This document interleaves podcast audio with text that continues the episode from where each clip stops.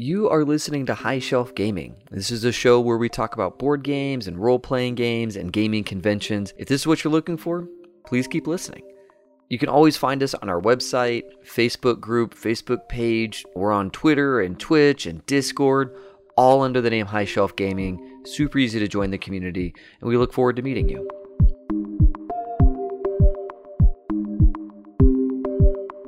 Hey everyone, David Gillespie here with High Shelf Gaming, and as always, I'm joined by the polyamorous Rich Wisneski. Does that mean I like to play lots of different role playing games? Because I do love playing different role playing games. I am I am polyamorous in that sense that I love playing with polyhedron dice. Oh, that's what you meant, polyhedron dice. That's right. That's right. Did you know, Dave, that mathematically there are only that base set of polyhedron dice. They only get um, amplified as they get with bigger facings. Oh so yeah, the triangles and things like that. There's a, it's mathematically proven. I don't know that stuff behind it. That's a little higher than me, but I saw it on the YouTubes. Yeah. There's a there's some guy talking about how like after the twenty, it's impossible to do a perfect whatever. That's yeah. that's funny. I don't know how that happened. I was watching Logan Paul, and then that slipped up right behind there. No, it didn't. I don't even know. It's like YouTube. How do you know me so well? Oh my god. Yeah. So we were talking before the show about past love lives, and I think we had confused our guest very briefly about Rich's uh, ex-wives versus current wives. Oh, status. not confusing at all. Okay. I've been polyamorous since I was two or three now, if that's the meaning. Yes, we all love many board games. Yeah just to, by way of introduction, Megan from Nord Gaming, thanks a ton for coming on the show. You're so welcome.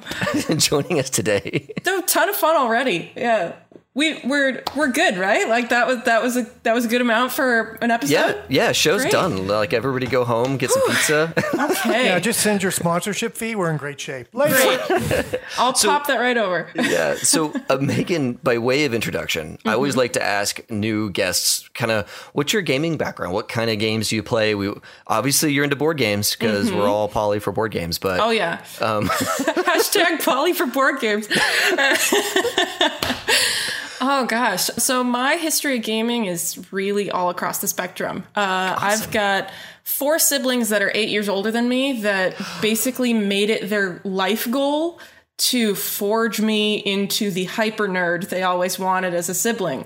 Yes. Um, so I grew up reading fantasy novels, playing video games. Like Final Fantasy series was the huge thing for my family. And oh man, were, were they like, all right, sis, we need this gold chocobo, but none of us are gonna freaking yes. race this thing. So you oh run oh this God. chocobo everywhere and get you it know. built up.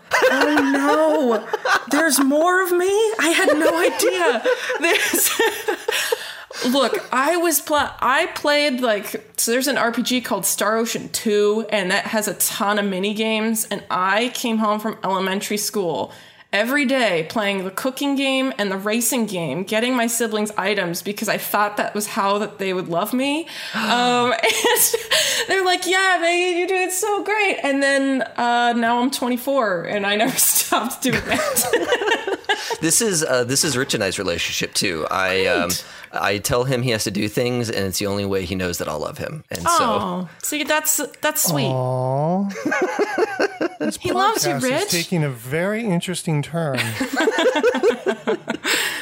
Sounds like someone might be poly for more than board games. hey, shelfies, I did not introduce that word. I think Dave, you need to start getting some some words from the peanut gallery sent to you too. Oh no, no, no! I have so many words for you, Rich. we will dole them out one at a time, and you will have to experience each one. Yay! Yeah. So you started off as kind of a little in-house gold miner for your family. They gave you all the yeah. grunt work. Oh yeah. So I did a lot of that, and then actually, so even though my job now is dealing mostly with tabletop games, I didn't actually start getting into D and D and tabletop like RPGs until about three, four years ago. Oh yeah. Weirdly enough, like even though I went to college for acting and I'd always been in the gaming sphere, I don't know why I never connected that to something like D and D. I just oh, feel like I you never played found vampire. Just tell us all the truth. Yeah, you played vampire. That's great. You know, there's some truth to that one, Rich. Like all my actor buddies in college, all of them played vampire. Oh, I know. that, that was that was gold truth. I was dropping nuggets of gold. With yes, yes, yeah. So so you somehow, even though you were in the thespian scene, yeah. completely dodged the super dodged. Wow. All right. Yeah, somehow, and and then like a lot of people, the thing that introduced me to it was uh, watching Critical Role, which was a lot of people's first introduction into D and D. Yes. And I watched it, and I was like, "What the hell am I doing? Like, why have I not been doing this?" And so I started like I've always loved writing, so I started kind of creating my own homebrew world, and then started getting friends together. And my first D and D game I ever really ran was in Korea finding yes. like some wow. fellow English speakers. Like some expats or just some yeah. locals? Okay, yeah. Yeah, so we had a, a ragtag group of of D&D players in South Korea all playing D&D together and a ton of them had never played before. And so we all kind of found it together and from there it was just kind of my whole life. Um, That's awesome. So you started with probably fifth edition then, I yeah? did. I started with 5e. I've dabbled a little bit in like 3.5 and I did like a mini game of AD&D, but I've never I've never really invested Ooh, myself in anything I'm, other than 5e. I'm surprised that you gave AD&D an entire game's worth of your time. Good on you. That's pretty impressive. You are now elevated to the high level of guest status. Yeah. Oh, thank you so much. I'd like to thank the Academy. Yeah. Um, sure. Give me giving you something to aspire to. Yeah, the yeah, original D&D, AD&D completely different beast uh, oh, for anybody yeah. out yeah, for anybody out there who hasn't seen them to go from 5th to second or or even first is like I don't know. They're on. They're from different worlds, different planets. Yeah, it's like Thack what? Yeah, THAC0. Yeah, what totally, does that mean?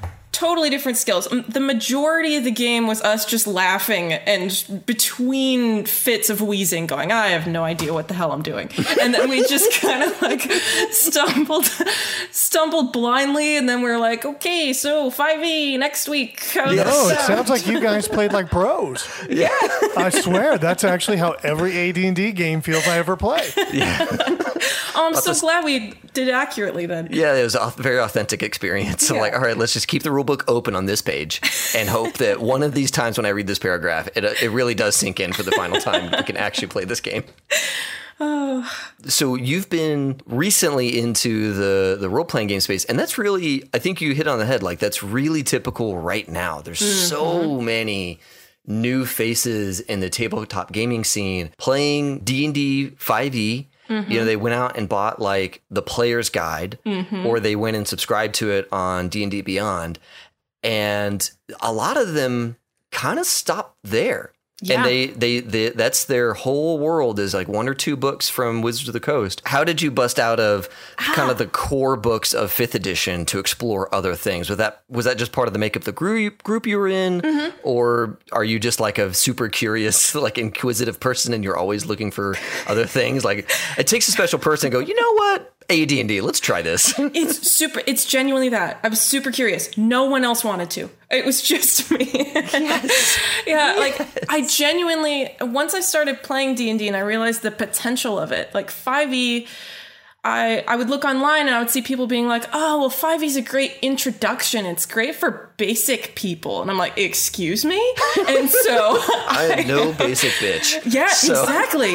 I was offended. And I was like, um, how dare you? I, I can do whatever I want. And so I started researching all the different, like, all the different editions and looked into Pathfinder and looked into other RPGs. And I just felt like I had tapped into the tip of a very huge iceberg that I had just figured out existed.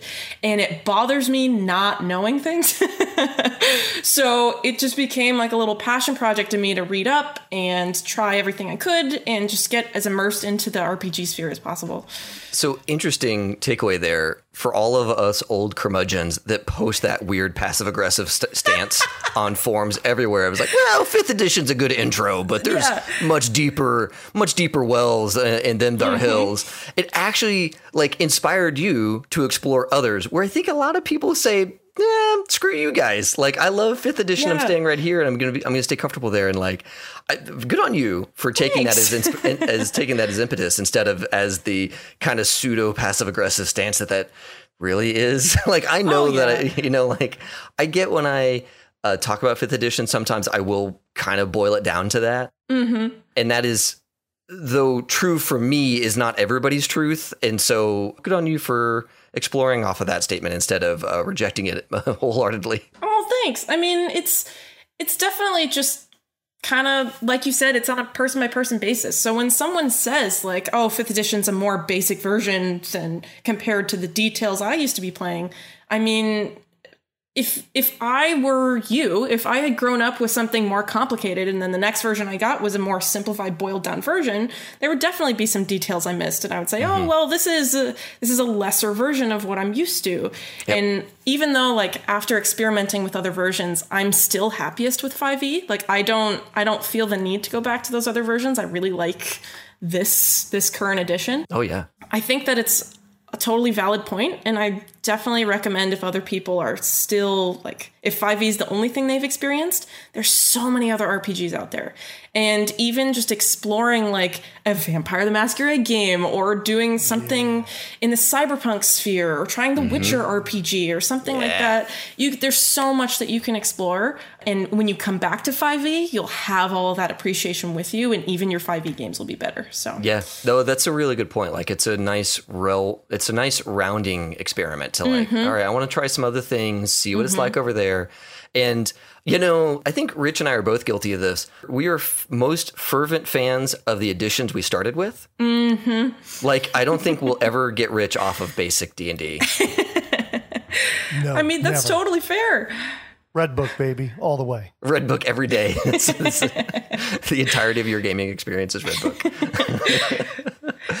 How did Nord come about? So Nord Games is where you work now, and uh, can you talk a little bit about Nord Gaming and what brought you to Nord Gaming? Sure. So Nord Games is mostly a D&D 5e supplement creator. So we've got books and card decks and things that you can use to augment your 5e games. We have some stuff that's used for other systems as well. Like we have some system agnostic things that you could pop into a cyberpunk game or into your red book game. Lots of different things like that. But then we're also going to be branching out into different kinds of card games and tabletop games. Like we've got a we actually began with a game called Steampunk Time Machine, which was a card game where everyone plays scientists and tries to build the best machine. Yes. And that was our first thing. Like we didn't start with D&D. That we started with card gaming. Well, and, yeah, I think games. that makes that makes a lot of sense. Mm-hmm. You know, mm-hmm. like a lot of folks will make a content, make a thing, yeah. and then the juggernaut that is D&D. Oh, it's huge.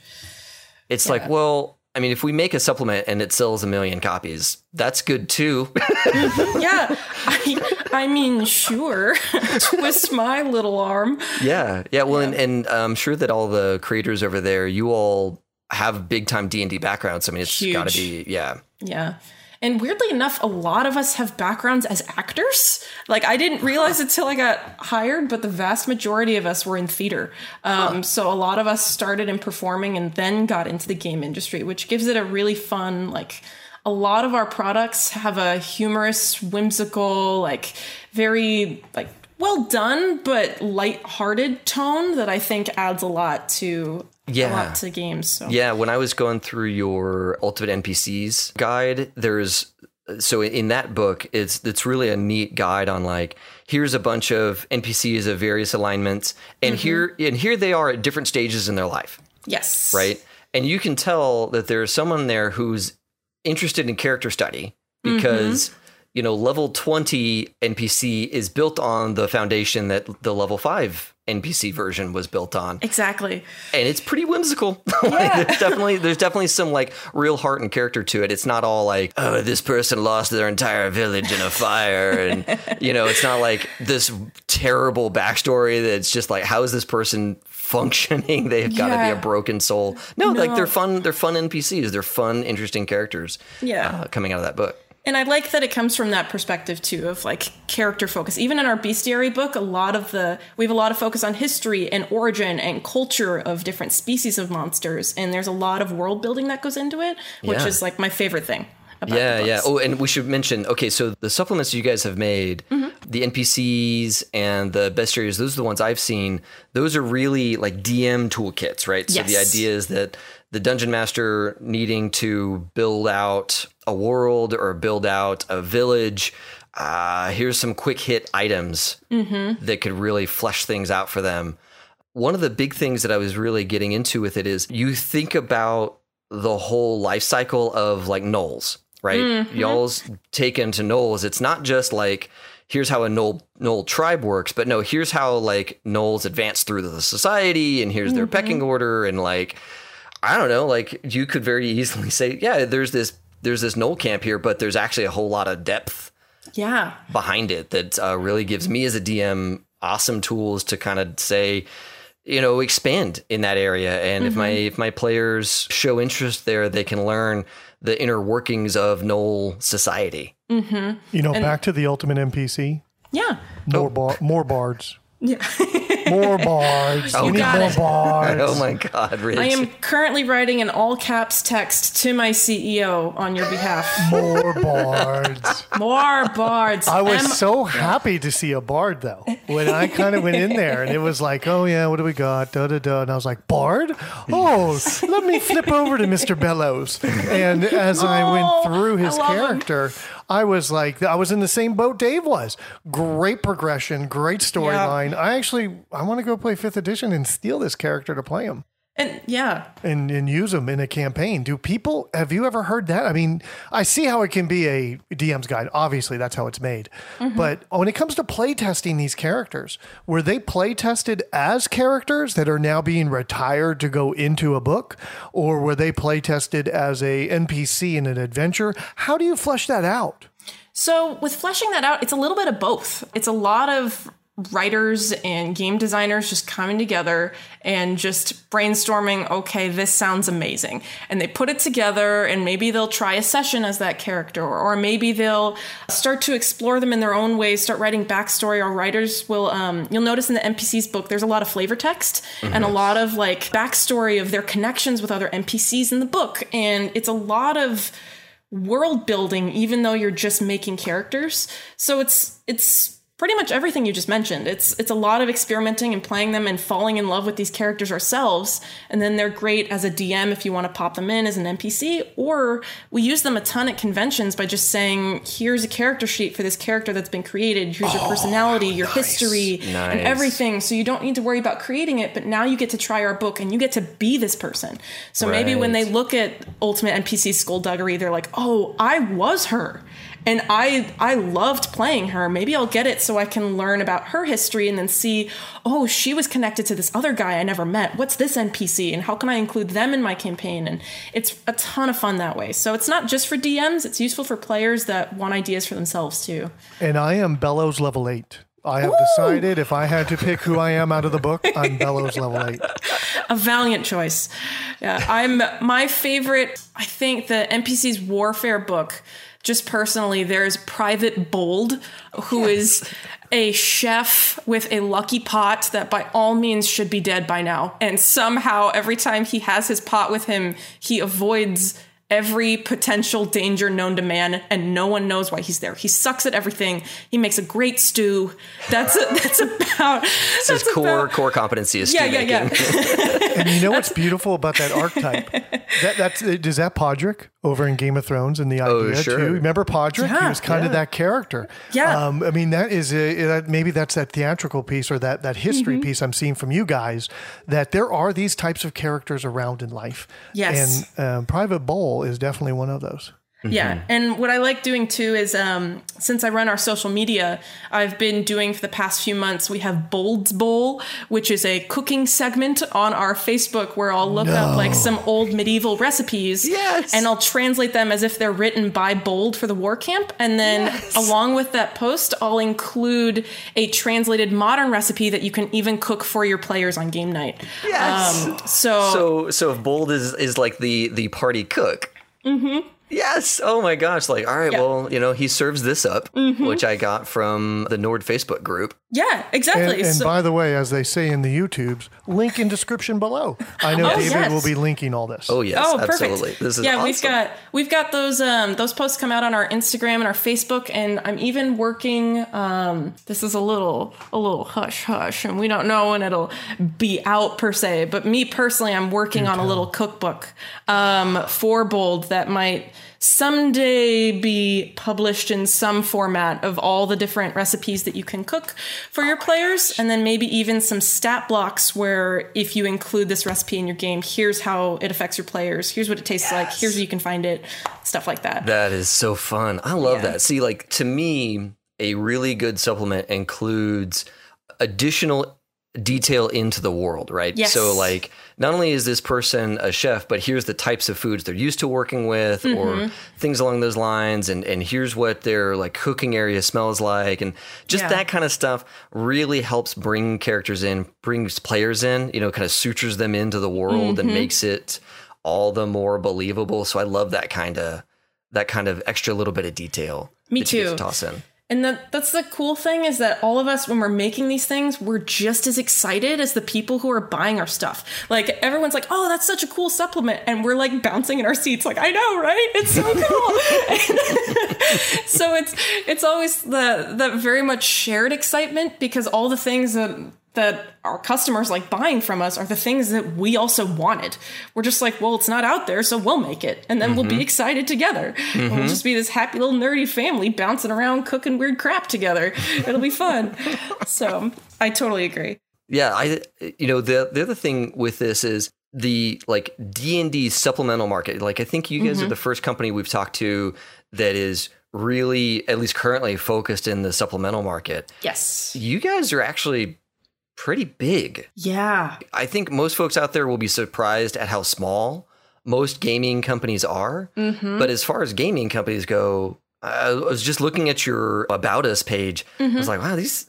You have a lot of people on staff. yeah, we do. And not a ton of them. Like, some of them are for hire artists and some of them are part time. But, like, as far as having full time workers, we're, I believe, second or third largest tabletop RPG company outside wow. of like Wizards of the Coast in the United States. Wow. And so like we like me being a marketing community manager, a lot of other companies don't even have room for that position just because no. you're making these supplements, you're focusing on writing, you're focusing on design, you're focusing on playtesting, and then you're focusing on publishing. Outside of that realm, everything is really a luxury. So the fact that I'm even here says a big like says a lot about the company's success, which is pretty cool. Yeah, yeah, I would say you know in the in the work that we do, as a podcast, you know, you anticipate a little bit of attention from manufacturers whenever you put stuff out there about them. Mm-hmm. I want to say one manufacturer has really been super engaging with us, mm-hmm. and it's because they have a marketing person. Yeah. And most don't. Most, like you say, it's really focused on building the product, getting it out there, and working on the next product as soon as they can. And, oh, yeah. And, I mean, it just sounds like you guys are really kind of blowing up. You're kind of getting bigger and bigger, and it's impressive Hitting that you're pulse. doing yeah, it's yeah. impressive that you're doing that as a supplemental company. You know, you're yeah. making supplements. You're not making the core game.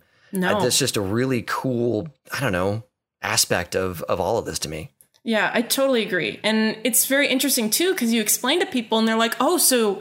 maybe people that aren't in the gaming sphere as much go like, "Oh, so you made D and D?" And I'm like, "Ha ha ha." Um, no, that's very sweet. Um, no, we have not. We make supplements for it, and so but you start to explain that, and the nice thing about like Wizards of the Coast is they have open game license. So we're making supplements, and Wizards of the Coast encourages that. They want people making supplements for their game by saying, here we're allowing you to have the license to the world and access to like these types of game stats, things like that. So they're not barring people from making supplements like us. They're very helpful, very encouraging. We've had nothing but amazing interactions with like Wizards of the Coast and other RPG makers. It's very much an environment of building each other up.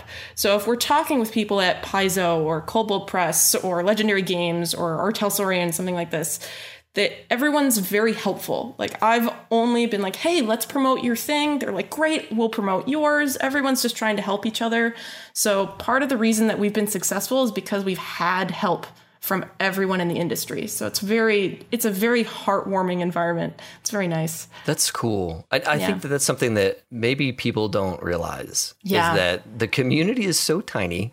Yes. that you all have to kind of be buds. There's yeah. no like fierce competition here. It's like, I'm really glad they're successful because if they're successful, odds are we're going to soak up some of that success too, just because yes. of the way gamers are we're literally in the same boat. We're like, please row the boat. We're, we're, please.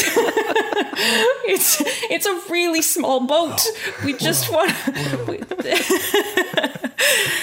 so it's I I think that that's also nice to get out there too. Is that everyone in the industry it is very small, and we're just all really excited and grateful to be doing what we do. I mean, for example, like it's a bit of a different topic, but like if you look at things like tariffs recently are really difficult on small companies like if it's mm-hmm. oh, if right. you're going to be paying taxes like 25% more taxes on things that you import from like if you print your books in china we print our books in china oh and yeah. so wow. like it's uh, a lot of other companies do because it's the best quality, it's the cheapest, they're the most reliable. Sure. And yeah, they have the infrastructure for it. Um, exactly. Um, whereas most other nations have gotten rid of their big print shops. Exactly. And so for example, we get hit with that, and as a smaller company, we gen- genuinely have to work really hard to make sure that we're okay.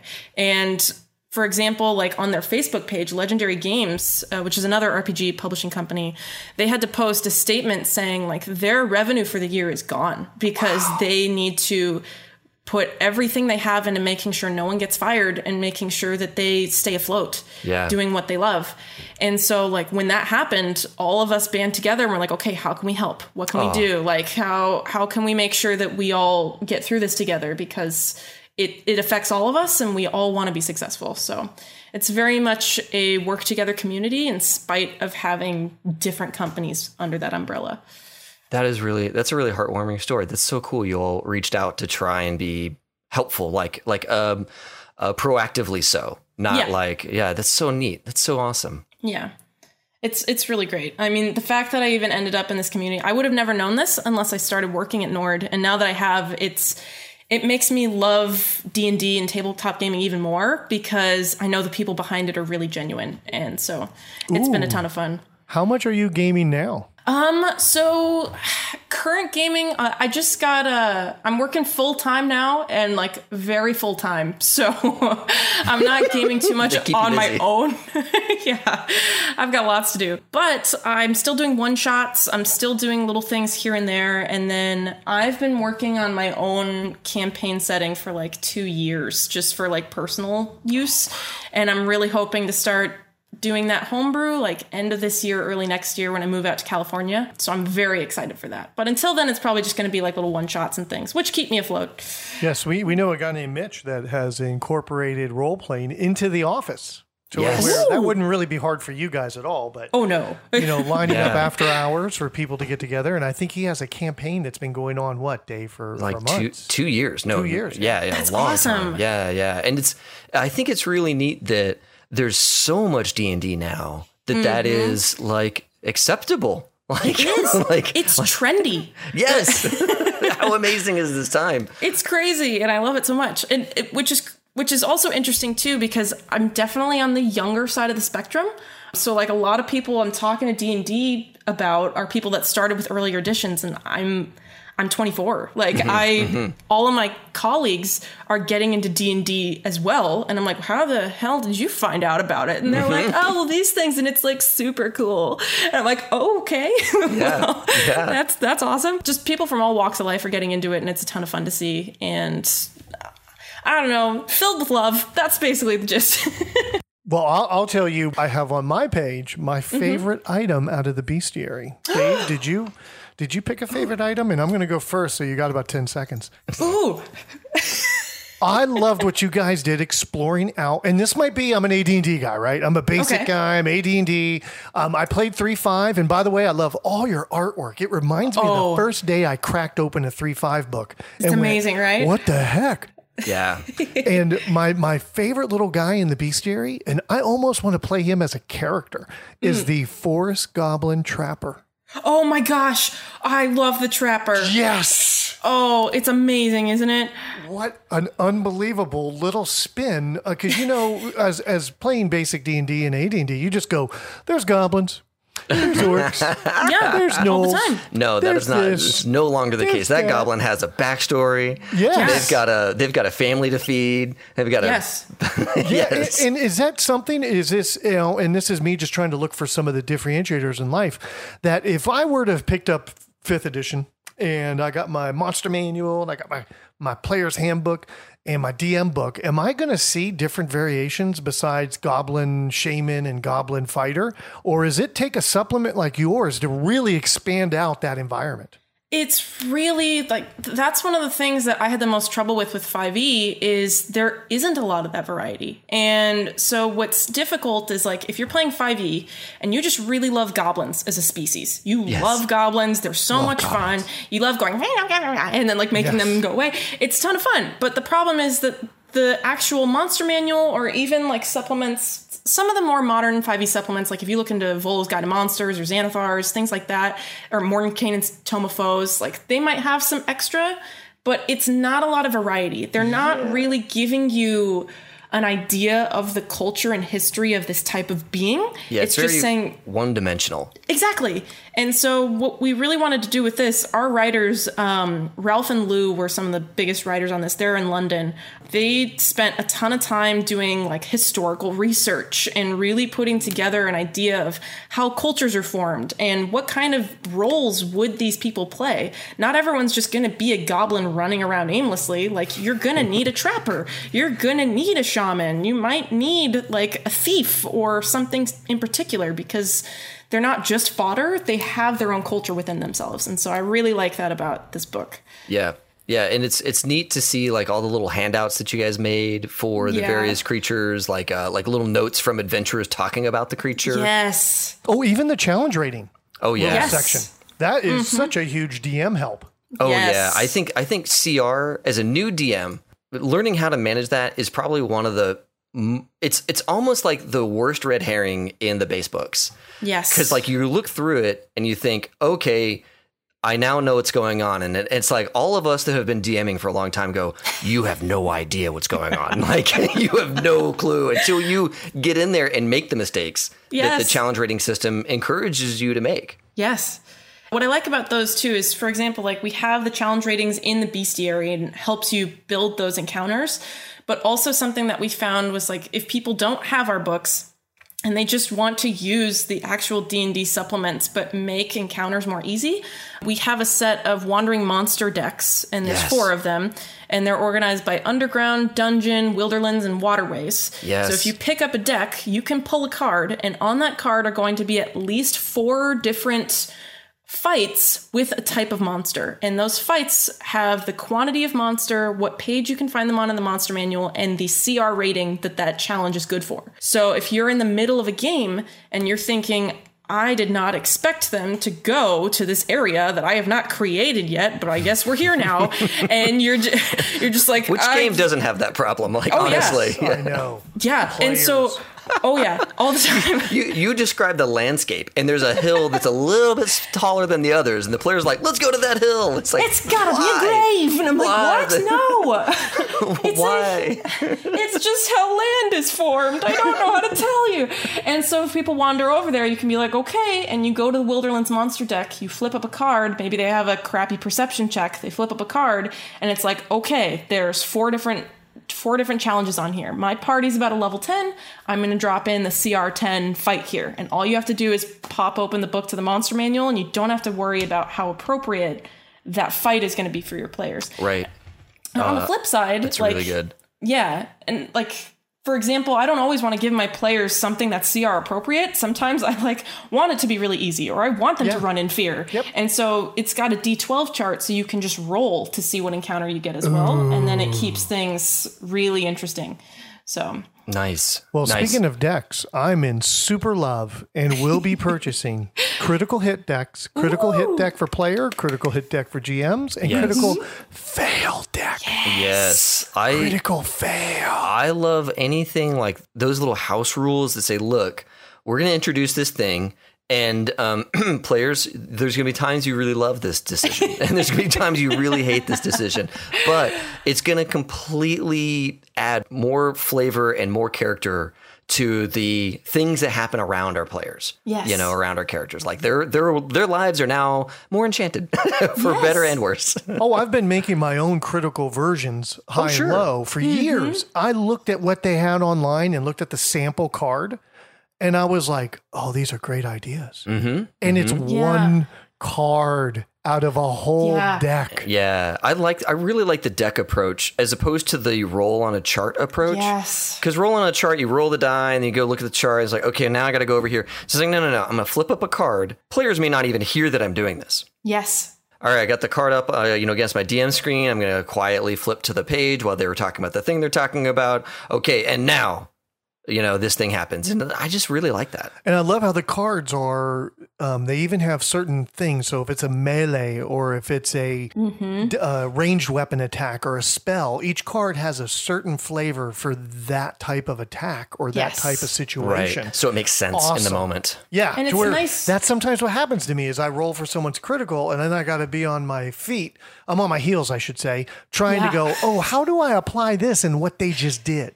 Yes. um, it takes some of that guesswork out. I was really impressed with that. Oh, I'm glad you like them. Yeah, that was that was a big focus when they were made, just because it also keeps every card fresh. You could have pulled the same card, but now it's a bludgeoning attack instead of a magic attack, and it does something mm-hmm. totally different. Mm-hmm, mm-hmm. Like it's it keeps the cards very fresh, and it makes them almost infinitely reusable. Like you're never going to see the same thing on a card twice. And then the other thing that's nice about them is that they're ranked on level of severity. So you could pull a card and the card could be like an inconvenience as opposed to the cards that are labeled deadly that oh. have an ability to really ruin everything. So if you just want them to add a little bit of flavor to your game, then you take out those cards that can really change the game because Right. some players might be upset about that. Can Right. you can you tell me how you use the luck deck? Sure, yeah. So the luck deck is divided into half critical success cards and half critical fail cards. And I use them mainly not for battle, but for things like skill checks and ability checks, things like that. So if someone rolls a 20, if you look into the uh, 5e book, there's no actual rules for critical hits and critical fails for skill checks. It's only for battle. Right. So if you want to include the luck deck, if someone rolls a 20 and say they they get an amazing perception roll, because of that, you give them a d20 card that they get to use at any later date to augment themselves. Nice. So for example, maybe the next NPC they encounter takes a weirdly strong liking to them. Maybe someone that like wouldn't have liked them otherwise is very fond of this person. Or maybe on your next skill check you get to add a d6. So maybe you did so well earlier, you're just on a roll and you get a little bit better when you fail. On the flip side, if you roll a one, now you're handing your DM a card that they can use against your character. Oh, so man. maybe She said DM. Yes. I Oh, like her so GM. much. Oh. no, no, no, you did no, right, you I right. like you so much. you just say DM all the time. That's the right word. Rich Rich hates GM. It's Oh, so I'm such a DM person too. I, it's so hard for me to say GM. Oh, that's funny. That's I don't know. awesome. I don't care what setting you're in. You're, you're a master of dungeons. I don't know what to tell you. Yes. But like on on the flip side, you could have the DM using a card against you that removes points from your skill checks, or maybe the next like I don't know, maybe you lose a random item on your person uh, for for no reason at all. Oh yeah, Like, you maybe remember that 50 foot something. rope you thought you had? Yes, Yes. exactly. Booyah! It fell out through a hole. Play my card. Yeah. Exactly. Yeah, and yeah. there was I don't know if you've heard of a of a uh, Twitch stream called Quests and Chaos. They're a they're a D&D stream on Twitch that's really like been gaining a lot of popularity lately. cool. Quests and Oh, chaos. Check them out. It's DM'd by our friend Thomas who is also in the Santa Cruz area by us. He uses the decks on stream and he used a critical fail luck card to misplace the cleric's casting focus. Oh. So she yeah, you go for it, and it's not in that pocket. She tried to heal and she couldn't, and so it was it created like a whole side quest arc of this woman who was trying to heal, and because she was just really crappy earlier in the day, she just happened to be like her mind was somewhere else and she misplaced her casting focus. And it wow. was so cool. And little things like that really add for a lot of variety in a game. And it's yep. not game breaking either. Right. It's just a nice addition. And and the really the key thing there is that the GM and or the player get to hold the card. They get to yes. have decision of when that effect takes place. You know, in certain circumstances, that could be a TPK moment. Yes. And the GM could say, or the DM could say, look, I'm I'm going to hold on to this until it's not a TPK moment, mm-hmm. but a huge problem. Yes. you know, and that's uh, I think I, I like that about the uh, the luck card deck is that it's uh you decide when to cash in that card. Oh yeah, that's one of my favorites. Yeah, I use that one all the time. So as I looked at that and purchasing online, do you guys sell through anything like DriveThruRPG? Do you sell through places like that, or is it no? Go to the website to find all your materials. We do a lot of things nowadays. We sell on our website. The website's probably the main place to get everything. That's where you can always be sure things are there and in stock and ready to ship. We also sell some things on DriveThruRPG. For example, we've had uh, we've had 18 successful Kickstarters so far now. Oh wow! Yeah. So total, I believe it's $863,000 raised so far through Kickstarter for those 18 wow. projects. And so, okay, yeah. keep going, keep going. I want to talk, I want to ask about uh, Kickstarters in a minute. Oh. For for those, we have some supplements that were like add-ons for the Kickstarter that aren't necessarily as good to sell on their own. Like maybe they're just supplements for things we already have. Mm-hmm. So for example, we have cards of the NPCs in our Ultimate NPCs books. So if you want to use those cards at the table as opposed to opening the whole book, you can buy those cards on Drive Through DriveThruRPG. And so on our website, it'll direct you to DriveThru to get those. Gotcha. Other than that, we sell through a lot of friendly local game stores. We supply a lot of people around the United States with stuff if you want to buy locally, which we super recommend. Help support everyone you can. And then also, we are now selling through distribution. So, like Alliance and Universal is helping to ship in bulk around the country and around the world now. Nice. So a lot of other game stores are going to start getting our products. So hopefully people can buy them local as much as they want. So if people listening are interested in purchasing and you have a local game store, recommend going there. If they don't have Nord Games products, you can ask them if they want to order it, or then you can just go to our website. But we definitely recommend supporting local if you can. The Kickstarter question I had yeah. is some of your products were not Kickstartered Yes. And others were. How do you make that determination? Because whenever I see other makers, some it's like every little thing they make gets a Kickstarter, and others never do a Kickstarter. Yes. Since you all kind of straddle that line, and some mm-hmm. do, some don't. What what is what product says this is definitely a Kickstarter, and what product is definitely not a Kickstarter? Like, how do you make that determination? That's a great question. That's that's something we're honestly still figuring out ourselves. Sure. it it genuinely it depends on the product type and it depends on how much fervor we think it would gain as a Kickstarter project because Kickstarter itself is trendy right now. Sure. Like having a Kickstarter is something that's very appealing to people. And so sometimes we look at a product and we go like for example, one of the things we just kickstarted last year is called Spectacular Settlements. And that is a book in it's going to be about a 400 page tome oh, of yes. how to make settlements of all sizes from trading posts all the way to capitals and for, and like fortresses. Yes. And so in it is all randomized charts with form fillable PDFs that come along with it that allow you to roll random civilizations and settlements that you can pop into a game. And so we look at that and we're like that's incredible that's gigantic. Like that right. takes a ton of work. And so, in order to do that, we need money to be able to pay our game designers and our writers to work on that for an extended period of time. Right. So we look at that and we go, that's absolutely a Kickstarter. We need more money up front.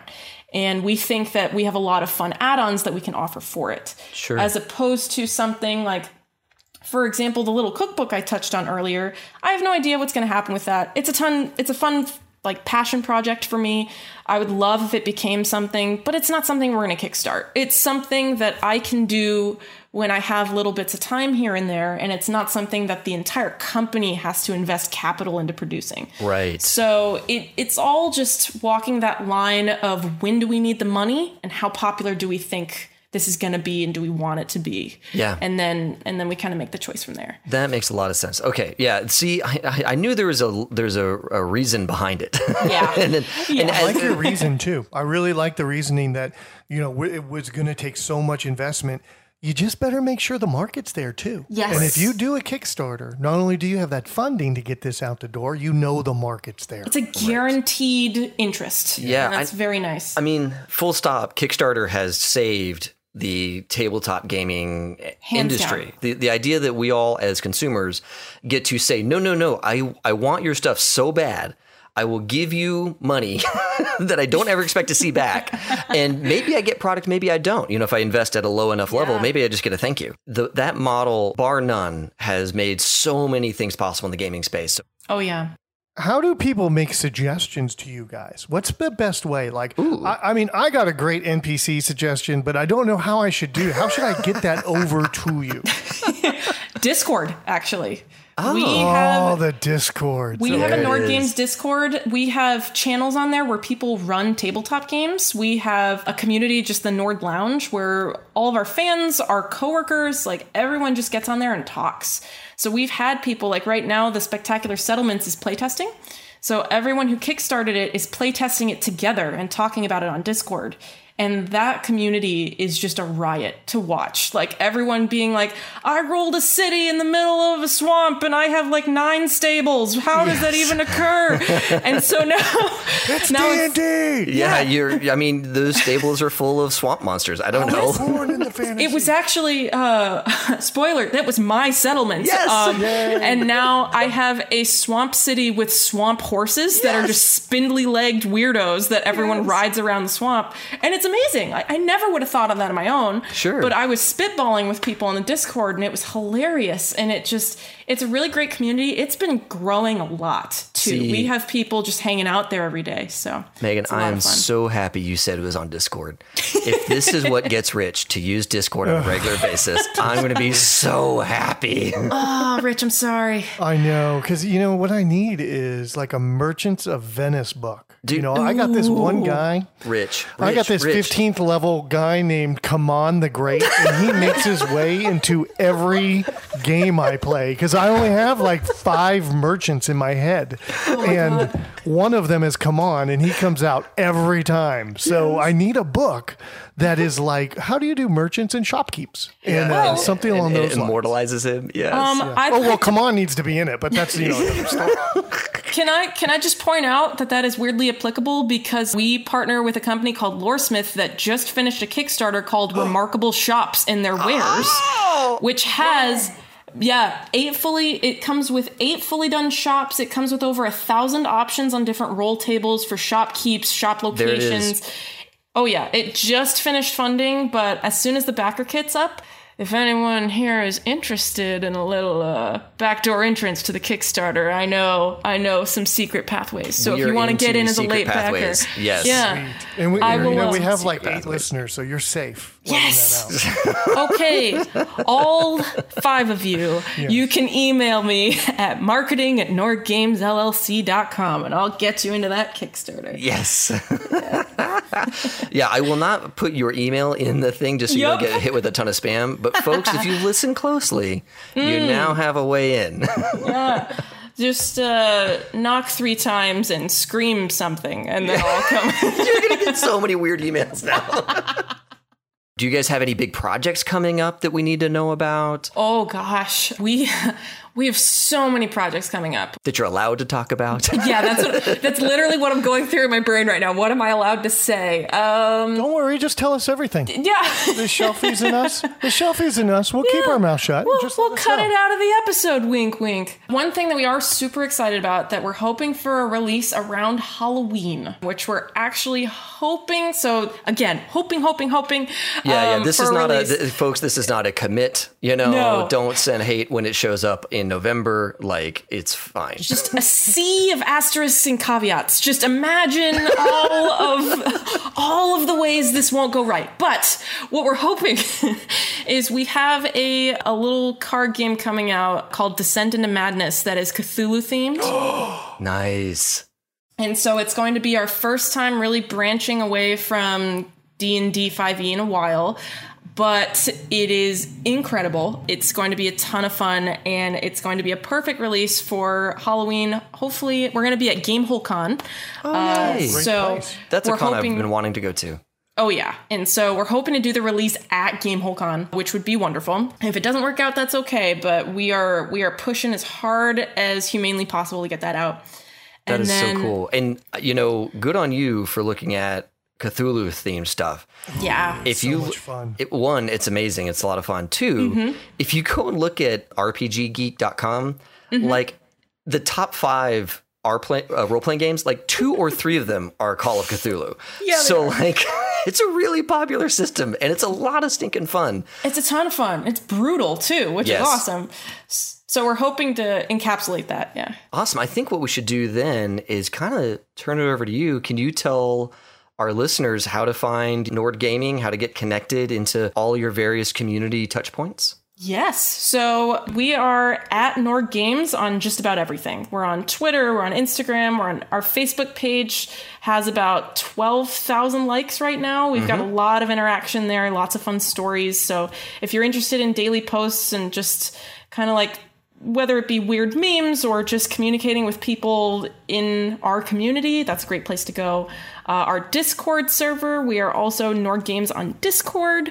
We have invite links on all of our social media, so if you want to join that, you can just click that and pop over. Yeah, it's important to remember that Discord is invite only. So yes. when people say we have a Discord server, you got to find the link, and it's you got to really, find the link. Yeah, it's good that you all put the links in all your socials. That's uh, critical. Yeah. Aside from that, you can find us at a lot of conventions coming up. We're going to be at Gamehole Con if anyone's going to be there. We're going to yes. be at PAX Unplugged as well. So if anyone is interested in saying hi to us in person, take a look.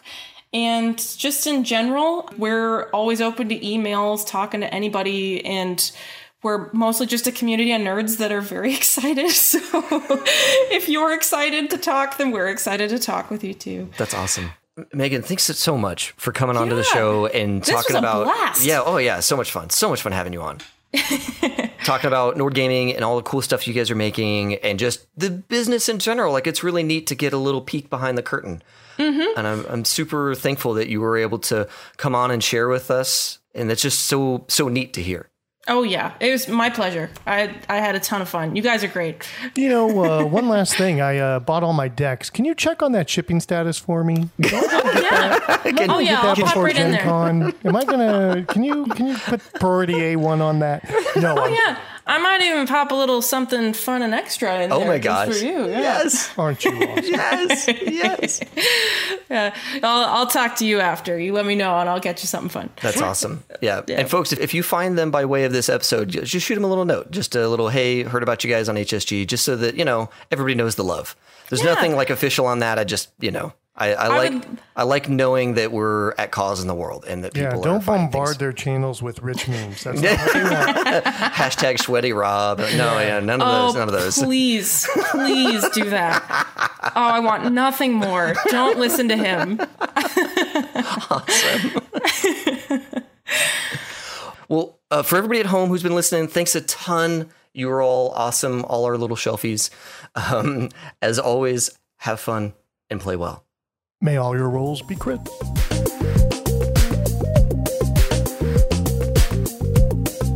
Thanks for listening. This episode was produced by me, David Gillespie, with music provided by Taylor Guillory. Our web presence is managed by Amy Nelson. And if you like our style, please leave a review for us on iTunes. It's the best way to help people find us.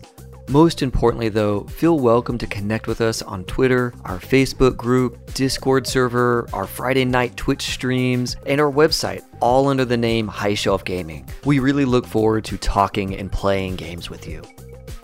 Yeah, mute your cell phones, please, Rich. your whatever Tinder stuff that you got going on. I don't know what you do these days. He needs more wives. Yeah, more wives. More wives for Rich. More wives. oh man. All right. Well, that tells me I already know your word today, Rich.